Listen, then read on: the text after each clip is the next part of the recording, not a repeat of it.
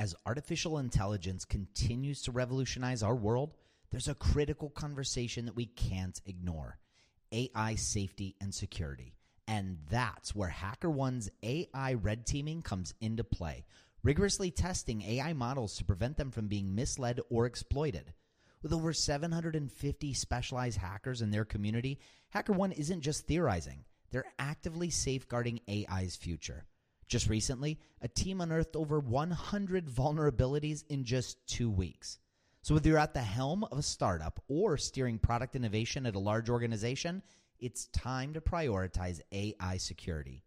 Visit hackerone.com slash AI safety dash security. Again, hackerone.com slash AI safety dash security. This episode is sponsored by porkbun.com. Porkbun is a refreshingly different domain name registrar that's different from the other ones like GoDaddy or Namecheap. They've got low prices on hundreds of different domain extensions. They've got everything from .com domains to really cool ones like .pro, .dev, .xyz. Every domain name at Porkbun comes with tons of freebies too, like SSL certificate, WHOIS privacy, DNS, URL forwarding, and hosting trials. Because why pay for things that should be free, right? All these incredible features and tools are backed by incredible support, 365 days a year, and more five star reviews on Trustpilot from real customers than anyone else.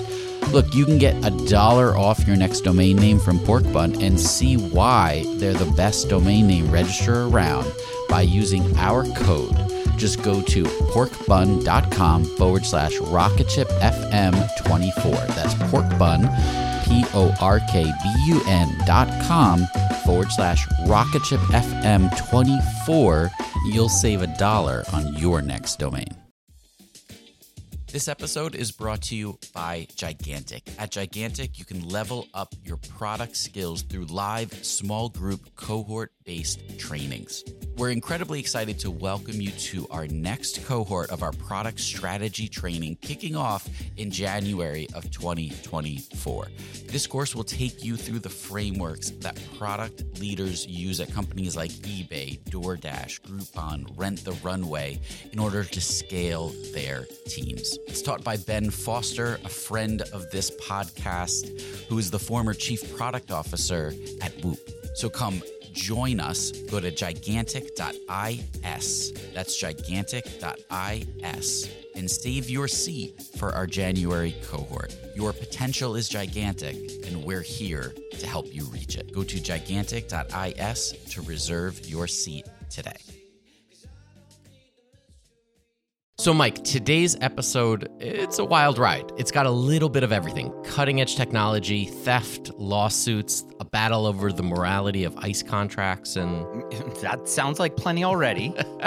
I, I, was just getting started, but. Oh, man. so, today we have the story of Kairos, the facial recognition software founded by Brian Brackeen, a black founder who famously refused to sell or even contract with the government to the dismay of his board those government contracts they can be lucrative in the space yeah and and what happened when their disagreement came to a head and the board they actually moved to oust him which isn't something you commonly see for white founders if we're being honest right not at all uh, but this is the story of a founder who refused to compromise on his values so, did he get ousted? Did they end up selling their software to the government? all right, all right, not so fast, right? We've got a lot of ground to cover today, so let's get started. Welcome to Rocketship.fm. Rocketship FM is produced in partnership with Product Collective. We are your hosts, Michael Sacca. And I'm Mike Belsito. So, Kairos was founded in 2012 by Brian Brackeen and Amanda McClure and 2012 that's early for facial recognition. Yeah but they they didn't initially set out to build a facial recognition platform at all. They actually set out to build a time clock application for small businesses. Okay. Yeah so it's not exactly the natural first step but Here's Brian, their founder and CEO, talking about that transition from a time clock application to facial recognition software. You know how Elon Musk has this this talent, this gift for taking kind of an early idea years ago about you know less carbon footprint in the world, right? And then just create this thing step by step, piece by piece over years to this, the kind of beautiful, elegant, you know, end. Um, I'm not like that. Nothing like that. So I think my gift is really iteration. Um, I, I started out the company doing payroll uh, on like mobile devices, right? So you could clock in, clock out for your shift on your phone. Um, and it was a time clock company, a mobile time clock company. Um, and so people started cheating the system. Like they would, like I would like call you like, hey man, I'm gonna be late. Like put my number in, and then so you know, right? And so we started using the front facing camera on the iPhone, which was new at the time. This is how like old, you know, things were. Um, and then that changed everything. It made the product better, but people started saying, "Hey, like I love your time clock, but can I use your facial recognition to do this, to do that, to do this for my business?" Yeah. And like that was like the light goes off. Like, oh, like let's do facial recognition for business. Like let's make it easier for them to use. Like that's a much bigger business. We could all get excited about that. Let's just run in that direction. And then the company just took off after. So Brian and his team have a strong signal that facial recognition is the pivot that they need, and they go full on into it. It was actually around this time that I was running a brand asset management startup called Brandisty, um, and his design team was one of our first early customers, and that's how I actually first heard of Brian and Kairos. Interesting. Okay, so eh, when he says it took off he really means it took off. Yeah, not long into the journey, they were processing close to a billion faces a year for everything from like summer camps to large companies like Walmart and Disney. Here's Brian again giving us an example of how they would work with, say, a summer camp. What camps do oftentimes is they send pictures of all the campers every day. You've got to kind of like search through the pictures to find your kid because honestly, you don't care about you know, other some other kids, you know, summer, right? You don't care what what, what Timmy had for dinner, right? You want to see your kid, right? and so they use facial recognition so that they can show and bubble up just your kid's pictures for you when you log in to see how your kids doing in camp. It's very cool. And and he goes on to explain the type of work that they would do for those large customers as well. For people like um, for NBC and Fox those folks, they may want to know like show me every single frame that Tiger Woods is in an image and say he's happy, they just want to master whatever. They need a picture for the background or for just a video clip of Tiger Woods being happy, right? So they can just search Tiger Woods happy, and it goes through all the photos, finds all Tiger Woods ones, finds all the ones where he's got this emotion available, and then shows them those pictures they can use whatever they want. So it's for solving those needle in a haystack problems. Find something in this larger group that I care about. Now, this technology, this wasn't something just cobbled together quickly. This was developed over an eight year period.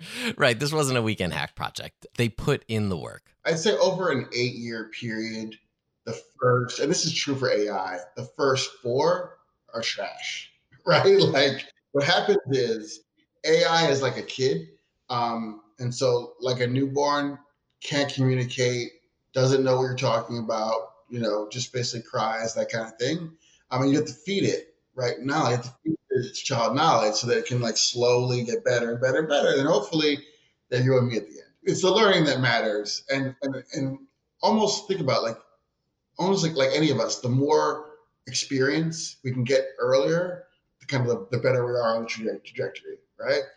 Um, same is true for AI. You've got to say this is a face, this is a face, this is a face, this is a smile, this is a smile, this is a smile, this is what this is this emotion, that emotion. You just feed it like almost like like cue cards, hundreds of thousands, or actually hundreds of millions of times, um, until it learns what those things are in new pictures or new faces that it hasn't seen in the past.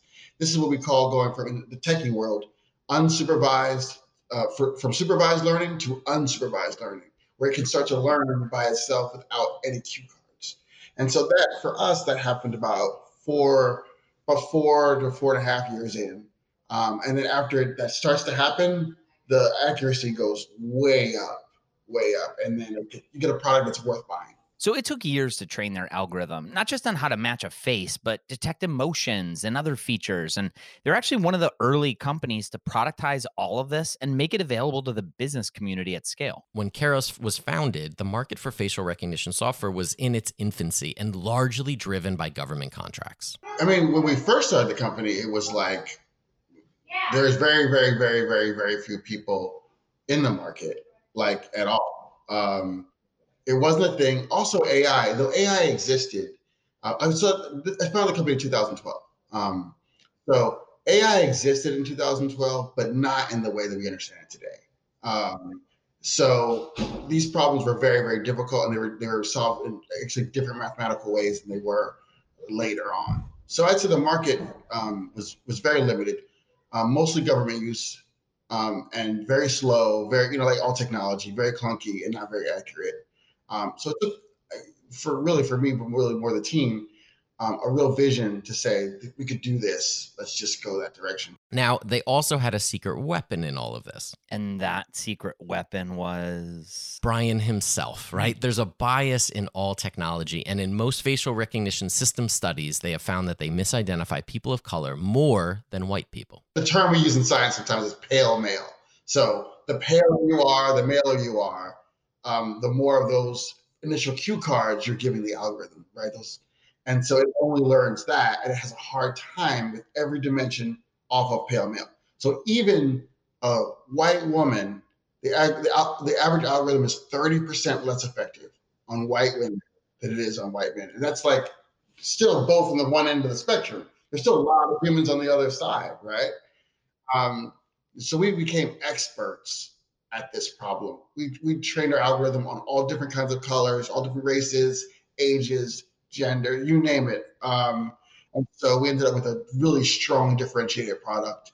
So much so that I was on a panel at South by with the head of facial recognition for the FBI. And he said at the panel publicly to everyone, the Kairos facial recognition is far superior to what we use at the FBI, right? So leading to your next question, like that's and that's when government started to, to come and ask to use it.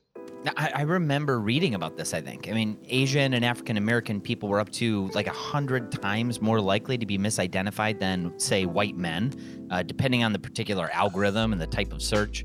And Native Americans had the highest false positive rates of all ethnicities. I believe that was according to a study by the National Institute of Standards and Technology, which is a federal laboratory. Yeah, yeah.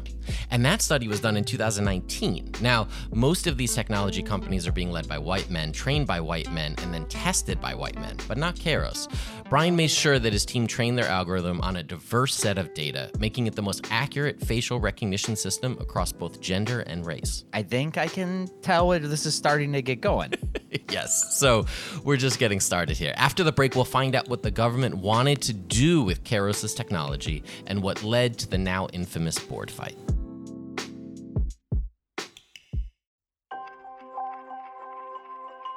All right, before the break, we were discussing the bias in most facial recognition software and how Kairos had trained their algorithm differently to more accurately detect across race and gender. Now, most facial recognition companies were, and maybe still are, mostly funded by government contracts. But Brian, early on, fearing the misuse of his technology, put his stake in the ground and said, We're not working for or selling to any law enforcement agencies, including the government.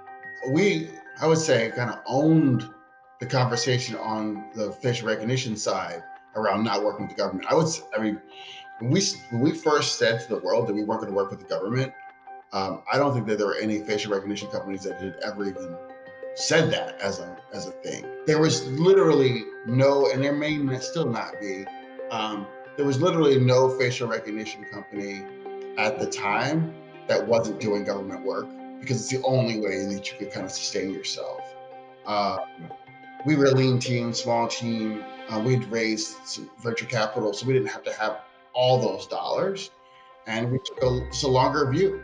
Uh, that that wasn't that just wasn't the right thing. Also, I am fairly sure that at, at the time and possibly still now um, was the only um, black facial recognition CEO um, in the country. Um, so probably North America, and South America and Europe. There may have been a couple in Africa, I hope. Um, but uh, you know, it's a very short list. So Brian was very clear that they weren't going to go down this route when they raised capital. He was upfront every time a new government contract would cross his desk.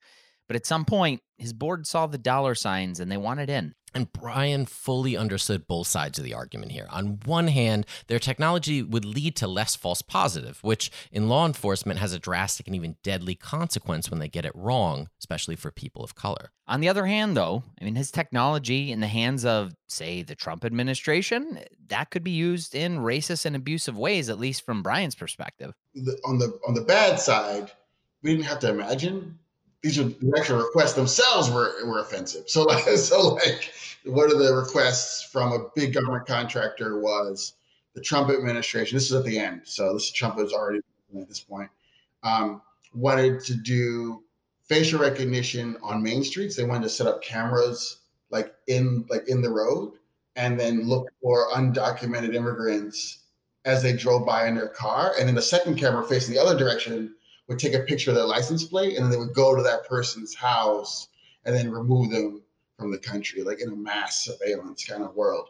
Uh, uh, hell no, absolutely not. Like we had a request from Taser to they were doing an R&D project about putting facial recognition on body cam. So like again, the theoretical use case actually isn't too bad. It's like so the officer sees a bad guy, they're known to be armed and dangerous. It could be a little vibration or some kind of like feedback right? Um, and then they can protect themselves before they even know who the person is. On its face, I absolutely think that that's a very positive thing, right? What happens is we've discussed the bias in facial recognition algorithms. And so if I'm going to be wrong about women 30% more than men, and I'm going to I'm going to get a false positive, right? That someone who actually is innocent is guilty, and I'm going to get a this Pavlovian vibration that means I can go for my weapon and I can say, listen, I got, I got, I was told, and that's it. You can almost make argument that that's actually fair to the officer, but they were told that this person was dangerous. And so they were on high, high alert, right? And so it just, it just, no, it's a no for me. It was just, it was consistently, I, I want to do summer camp, facial recognition. I want to do retail stores. Fine. Let's, let's stick to that. There's plenty of money in that. This, while unsurprising is honestly a disgusting use of this technology. I understand why he fought so hard to stay out of this side of AI and facial recognition. Yeah. I mean, there's no redeeming side to this. I mean, someone, unfortunately, though, is going to take the contract and execute on it, but it's not going to be Brian. But his board saw it differently. So they, the government keeps knocking on the door, knocking on the door, knocking on the door. And I keep sending them away, sending them, sending them away. And the investors, they don't want to put any more money in. They want like take their money, take the government money, take this, you know, whatever. And they get it, it got to be so just ridiculous the the kinds of like requests that they would have. And I also think race plays a huge role in that too. And I'm not and your viewers wouldn't know this from you know from my life, but I'm really I'm generally kind of uh, not one of these kind of not rah rah kind of guys, um, but and not the race car you know calling guys, but it's we just see time and time again that the transformational black founder is seen as lucky and the the white founder is seen as mark zuckerberg has to be protected at all times has to have a special class of stock supermajority voting rights. We got to make sure that mark is happy. He is the thing that makes this thing go right? And you see what happens with facebook the way it's behaved. You see how how it's happened at WeWork before they got rid of adam neumann. Like no one should really be kind of a, above. And yet, with with black founders, they're replaced at such a high rate by these investors. Um, it's yeah, it, it's that's exactly what happened in my case. Okay, now it was much more than pressure that they were putting on him. As Brian puts it, they didn't have the vision he had. He saw a huge opportunity in having the most diversely trained algorithm. Companies like Amazon already had issues with this, and there was a growing market of enterprise use cases where he could be the leader in that market. Plus, he's one of the only black founders in the space, so he actually saw an advantage in that acquisition story of having a black man lead a facial recognition at a large company at, say, Amazon, right? This would be a huge PR win for them. But his board could only still see government contracts. What do you do if you've got this kind of well liked uh, black founder, right? You've got to try to like drag him, right? You got to see it. Like, oh, he's horrible. He did this. He did that. They said I took thirty thousand dollars. The board initiative was led by Stephen O'Hara, and they removed Brian as CEO as they, they moved into this lawsuit, and they put Melissa Doval in the CEO position while the lawsuit went through court. They claim that Brian stole $30,000 from the company by making purchases on his company credit card that were for personal use. The board claimed Brian misled shareholders and potential investors, misappropriated corporate funds, didn't report to the board of directors, and created this divisive atmosphere. Kairos, the company, also followed that up with a lawsuit alleging theft and breach of fiduciary duties, among other things. Was there any merit to this claim? That and more after a quick word from our sponsors.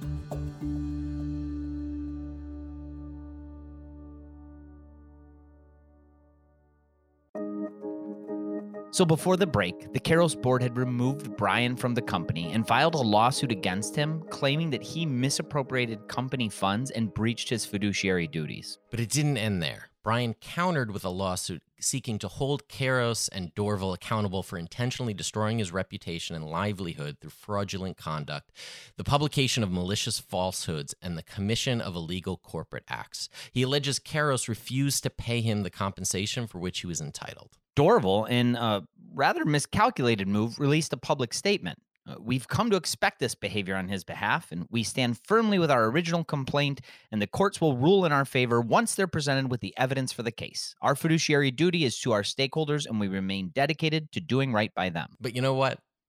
They didn't right? The court eventually ruled in favor of Brian, citing no wrongdoing and forced Doval, the board, and Kairos to pay him compensation for dragging his name through the mud. And look, uh, time and time again, this is often the playbook for discrediting black men in America. Our media already purports this narrative of black men as criminals. Uh, Melissa Doval, Stephen O'Hara, Kairos, they tried to use this playbook against Brian in this greedy attempt to sort of cash in on what he built and go after government contracts, which he said from the beginning they were never going to go after. Yeah, but you know what? Brian didn't even need the thirty thousand dollars. I'm a fourth generation millionaire in my family. Not very often you hear that amongst African Americans. I, I haven't needed thirty thousand dollars in my life. I needed my father. I needed my grandfather. I needed my great grandfather was a doctor in Secretary, Texas. He's the only guy in town with a car. You know, white or black. So like this idea, but you know, but but it's not about the reality. It's about what do you do when you're trying to get rid of a black guy? You say you say he's a thief or whatever. It's disgusting. And so that's they went that uh, route. Um, I sued them. One, and, and, this is the funny thing. They ended up owing me money. So goes to show how ridiculous. Okay, I didn't see that coming. I guess maybe we all, including me, have a little bias. Yeah, I I didn't either in the interview. Um, but you know, it it cracked me up, right? And so after the lawsuit, Brian didn't go back to Kairos, um, but Melissa Doval, Stephen O'Hara, and everyone else involved in pushing him out and, and kind of going forward with the smear campaign immediately resigned, and the company is now under new leadership. And through all this, talk about destroying company value. Before this nonsense, Kairos was valued at $120 million, but right after the lawsuit, it was selling shares at a $1.5 million valuation. That's the price of racism. So now Brian has gone on to found Lightship Capital. Yeah, so the ethos behind Lightship Capital is really at its kind of core to be the investor in everything, right? Um, we are focused on a couple, a couple really unfair situations in society. For those that are in the Midwest and South, um, these are the best places in the country to start a business, um, and yet all the venture capital goes to the coasts. And so, when you look at there's been studies done that we share with our, our investors. For every dollar you put on the map, for every dollar you put in the Midwest, you can get a you get a five dollars and seventeen cent return on your money in the exit in the Midwest. You get a three dollar and forty seven cent return in San Francisco and in, the, in that part of the country because it costs so much more money to build a business there. There's so much more venture capital, and you're exiting for the, same amount. The, the, deal is, no matter where you are in the, in the country, you could be in Idaho, you could be in New York City. If you're doing a hundred million dollars revenue, you're going to get bought for the same amount. Like it's it's math. Like we're going to pay you three times revenue here's your 300 million. It doesn't matter where you are, right? Like, so if that's the truth, why would you why would you build a company in the cheapest place in the country because you're going to get the same amount of money at the end, right? So that's first piece of a thesis is the Midwest primarily and also the South are, are places that we look to. The second piece of the thesis is there are people that are underrepresented in that group, right? And so take women, for instance, right? They're half the population, right? But receive like 3% of all venture capital dollars. Yeah, less than. it just like the, the, the that that gap, and it's literally a financial term. That market failure means that there are really great opportunities in those in those women that are just not going invested. And so we often tell our investors the, the actual reality is there are two ponds on one on each side of the street. There are a hundred guys in San Francisco and New York trying to catch five fish in the pond on the one side of the street. I'm over here in a fish in a pond full of fish. And I look like literally by myself, like no one to talk to. I'm just catching fish all day. And then he told me this incredible founder story, and his ethos around the opportunity really started to click. A company called Proov. It's a progesterone ovulation test. Progesterone is an important hormone for both getting pregnant for women and staying pregnant. Um, and Dr. Amy Beckley, who was a scientist at the University of Michigan, uh, had seven miscarriages. And you can imagine how uh, impactful that is for someone. Um, most of anyone I know, actually. Um, and so she was like, "That's it. Like, I'm going to solve my own problem. Like, I, I, I can't go through this." Um, and so she goes into her basement, literally her basement, and creates a shelf-stable, FDA-cleared progesterone test in her basement. Sells a bunch of kits, tens of thousands of dollars of kits on Kickstarter, right? Um, is successful. Um, takes all this kind of success and goes to the JP Morgan Biotech Showcase in San Francisco to tell all the investors in the room, this is what I've done. Like, let's let's uh let's see if I get investment to, to go to the next stage. She gives a presentation, she gets off stage, not a single person goes to talk to her after that crazy story, except for my wife Candace, who's my general co-general partner in our fund who we work with Procter and Gamble a lot here in Cincinnati, and she says, "Girl, like I've got something for you. Like Procter and Gamble is doing some work in this area. We worked so closely with them. We knew what the R and D stream was. That they had been working on progesterone tests and had had not a lot of success in their in their work. Right, multi billion dollar company." Um, and so, yeah, we, we bring her in. We're able to make her a Procter and Gamble fellow. She gets help with um, R and D and supply chain and a variety of things. The company's growing like crazy. It's doing very well.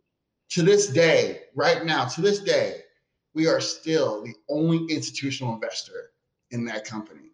It's insane, but it's great for us. It's great. We're, we're going to make a ton of money. Like she's going to sell it to someone we're going to make a bajillion bucks. But it's crazy that that those guys that day in San Francisco didn't see it.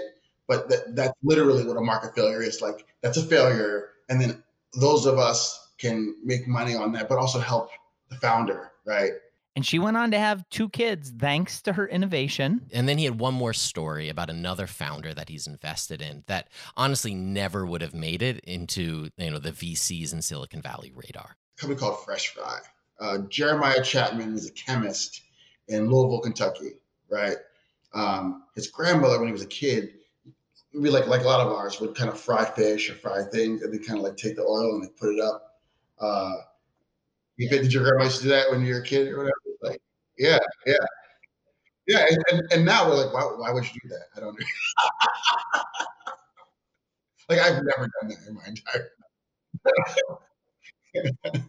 But it, he got obsessed with that as a kid. Like, why is she doing it? What's the deal? She actually used a potato to like filter it, and so he grows up and becomes a chemist um, and decides to create like a Tide Pod for cooking oil that you put the pot in at the end of the night.